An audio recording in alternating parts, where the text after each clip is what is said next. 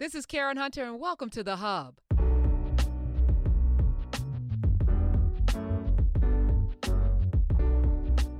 Hey, family, welcome to the Confidence Series. This is episode two, and in this episode, we're going to be focusing on not resting on your laurels, not resting on your laurels. And here's why this is important um, not resting on your laurels forces you to keep raising the bar in your life and raising the bar on yourself, challenging yourself, accomplishing little things uh, periodically is the key component to boosting your confidence.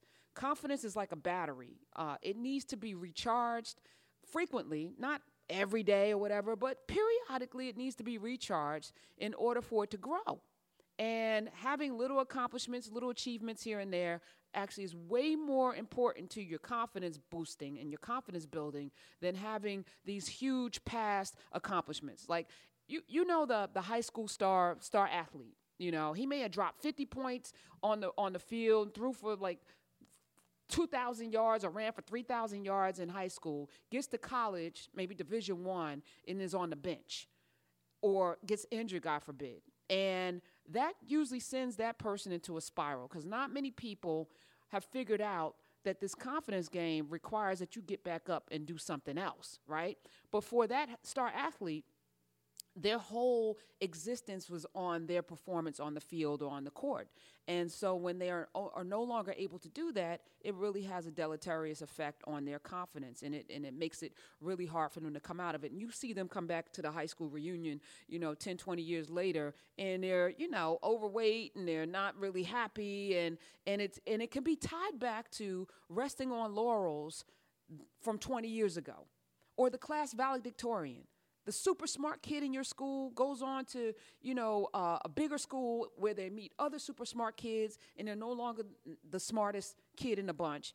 And it hits their confidence in a way. And we've unfortunately seen kids who, when the, the competition's so high, they end up hurting themselves because they haven't figured out how to find little wins in other areas because your confidence depends on you making pivots and shifts and making small adjustments and figuring out ways to win no matter what it looks like. That is the important thing to take away from. Actually, the valedictorian of my high school uh, ended up going on to a, a big time Ivy League school and she dropped out. Which was a surprise to everyone. And several years after I graduated, I went through a car wash, and I and she was working in the car wash. The valedictorian of my high school was working in a car wash, and eh, valedictorian of my high school who went to an Ivy League school was ended up wor- ended up working in a car wash. And I'm not saying this to disparage her or to judge her at all, but I say all of this to say that we can never just be satisfied with some major accomplishment in our life. We have to keep pressing ourselves to, to recharge our confidence. Confidence comes from recent past performance and accomplishments, not past past performance and accomplishments. And a lot of athletes in particular struggle with the transition in life when they're no longer able to play. They define themselves by that part of their lives so much so that it, uh, you know, it, it, it just really debilitates them from becoming even greater. Um, athletes understand this like Michael Jordan. I think about Michael Jordan, uh, somebody who physically gifted, physically gifted human being, six six, physically gifted, went to North Carolina, won a championship, came into the NBA, physically gifted. But what I want to say about Michael Jordan is he did not just rest on his physical gifts. Michael Jordan was known for being a beast uh, in practice and being a beast after practice. Going into the weight room after practice. He was one of the first basketball players, and it became a story, who would go in hard after after they've already practiced for a couple of hours and lift weights. So much so that he would encourage his other teammates, Scottie Pippen. When he got Dennis Rodman to start working out, that's when everyone took notice. But there's no um, surprise that the Chicago Bulls won so many championships. Michael Jordan didn't just rest on his laurels. He was it wasn't just enough for him to be a great basketball player. He understood that true greatness and sustained greatness required that he had to do more.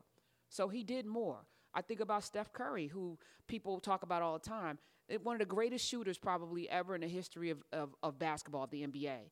What does he do after practice? He still shoots.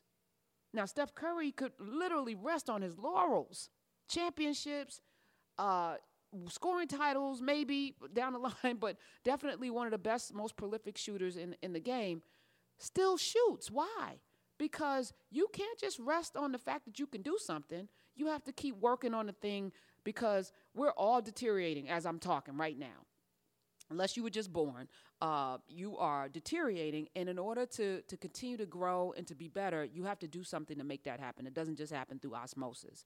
So, confidence, confidence is built. And when I think about athletes like Michael Jordan and even Steph Curry, I also think about somebody like Allen Iverson somebody who I really like and I admire him as a as a person. He's one of the sweetest people I've ever met. But this was a, a young man who rested on his laurels. He brought his you know teen and 20 year old self into a league of beasts and didn't do more to get to the next level. Now, he was a standout football player in high school, came into college, took the NCAA by storm. When he came into the NBA, they had to change the way they dribbled the ball to accommodate this young man's talent but he rested on his laurels and didn't take it any further. He should be in history one of the top five players to ever live. At his height and his size and the things that he was able to do with that ball. And he'll be one of the top 50. But I don't think anyone would argue that Allen Iverson did not live out his best life as a basketball player or even his best life period. And his life isn't over thank god. He still has a chance to pivot and he still has a chance to work on on some things. But you know that allen iverson is living on dead confidence. And uh, you know remember practice practice we're talking about practice yeah practice brother practice more practice working out he didn't do the workout in the gym that would require his little body to sustain the pounding that it takes every single night in the NBA so that when he became 30, he could still be at the top of his game. He didn't do what Jordan did. And on, the, on that front, Jordan didn't just rest on his basketball prowess. After that, of course, he became a businessman, owner of a team. So he was able to pivot away from the physical into something else. Another one, Charles Barkley, who, like Allen Iverson, never reached his full potential on the basketball court because he wouldn't work out and, and wasn't disciplined and didn't do the little things that he needed to do to build his confidence in that area. And he doesn't have a championship, but he was able to pivot outside of that and is one of the most entertaining commentators in sport right now, Charles Barkley. But the person I want to focus on in terms of this confidence thing and, and to kind of illustrate that is somebody that I think has read the stories that I've read about confidence because here's a guy that constantly reinvents himself and he constantly challenges himself to keep that confidence level high, and that's Kobe Bryant. Not only did he study Michael Jordan to perfection, and a lot of people criticized him. That was one of the biggest knocks is that even his tongue is out when he drives to the basket. But why not study perfection? People think that success just happens just because it's luck. It is not luck, it is a work in progress. And for Kobe to study Michael Jordan down to the T, down to the tongue out, and I would even argue he was a better physical basketball player than Michael Jordan, more perfect basketball player. I'm not talking about his leadership skills and I'm not talking about his personality. I'm talking about pure basketball. That gentleman figured something out on the basketball court. But when he retired, when he retired, that wasn't enough. He was able to pivot. 2018, Kobe Bryant won an Oscar, an Oscar, an Academy Award he got into filmmaking. He made a short animated film called Dear Basketball, and he won an Oscar. He also won an Emmy for that. And now he's taken on writing books. He's working on a series of novels. He said, he, he said, I wake up in the morning and I can't wait to write. I can't wait to get to the studio.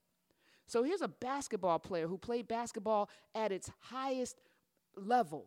Five championships. He scored 81 points in a game, which is more than any other player in the history in the modern era. Wilt Chamberlain did it in the in the previous era. And he could have just rested on his laurels. Kobe Bryant could have just retired and just rested on his laurels. He's got enough money. He could, you know, fly airplanes and helicopters or whatever. He he's got his children, his wife. He doesn't need to do anything, but he realized that life is a series of small wins. And if you're you're either in it, recharging your battery of confidence, or you're riding on dead batteries, dead confidence.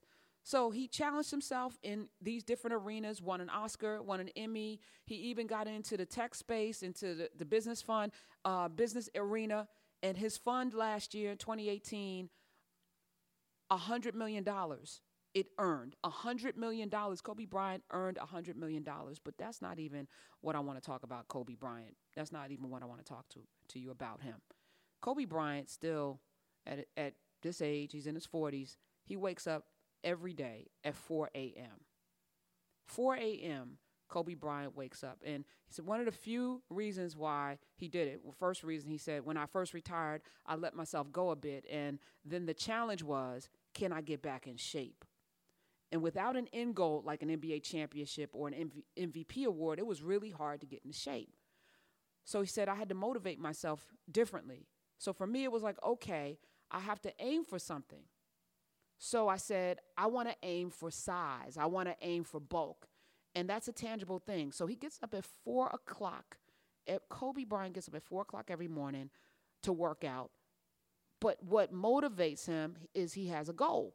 I'm going to get bigger. I'm going to get bigger. And he said the other motivation is his children.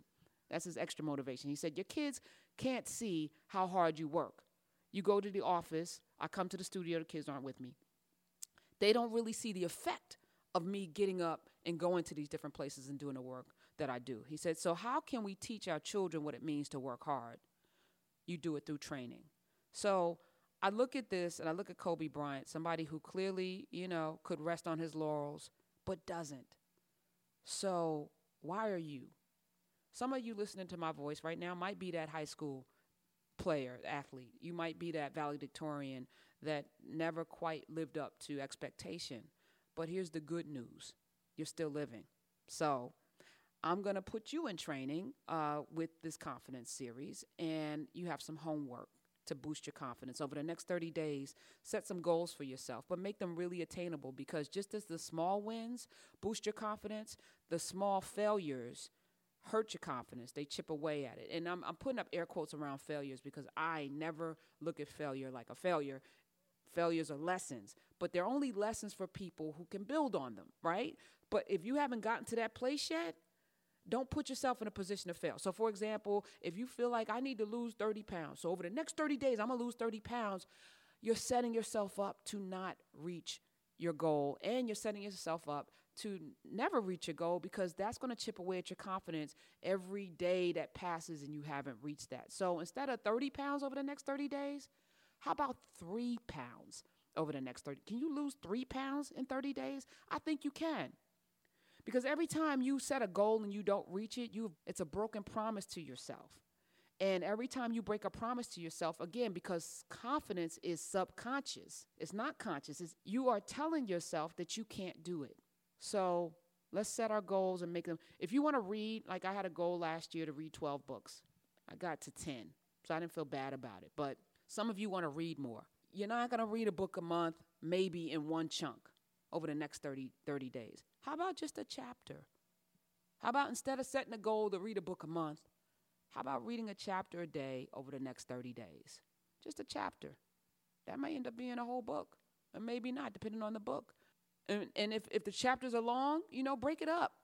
Maybe do five pages or three pages, but make it something that you can attain. If you're in school and you want better grades, commit to studying at least 30 minutes, just 30 minutes a day.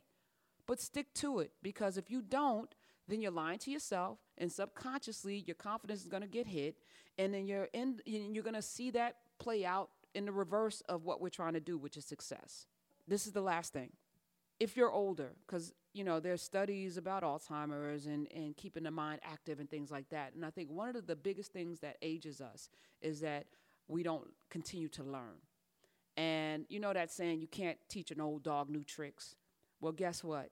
We aren't dogs so you can absolutely learn. I don't care how old you are. You could be 90 and learn something new.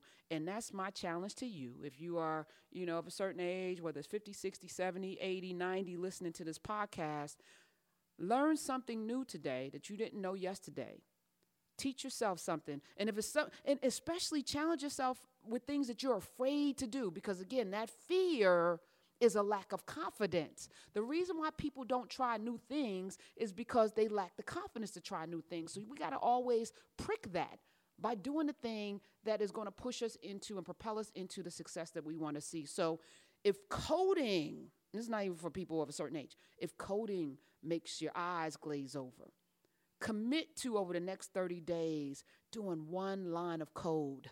One line of code. And you go to YouTube and there's many, many videos that will teach you how to do one line of code.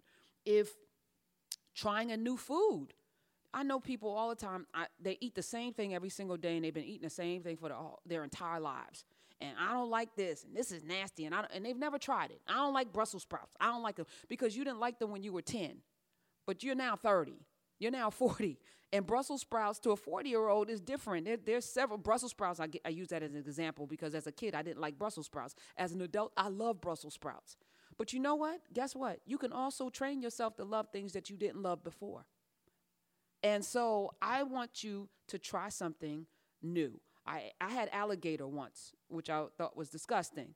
Um, actually, it wasn't that bad. Let me not lie. Alligator wasn't that bad, but I had never imagined that I would ever try alligator. Try something that you never tried before that's positive. Don't, don't try crack or anything. you know, try something that you haven't tried before that is positive and get out of your comfort zone and get out of your own way and do these things because this is your life. You got one shot at this. So let's make it the best it can be. Stop resting on your laurels. Stop living in the past. Confidence is future facing. And we're going to continue this series over the next several days. And I hope you continue to join me and follow me on Twitter with the hashtag confidence, hashtag confidence, and let's have a conversation about it. Stay tuned till next time. I love you guys. See you later.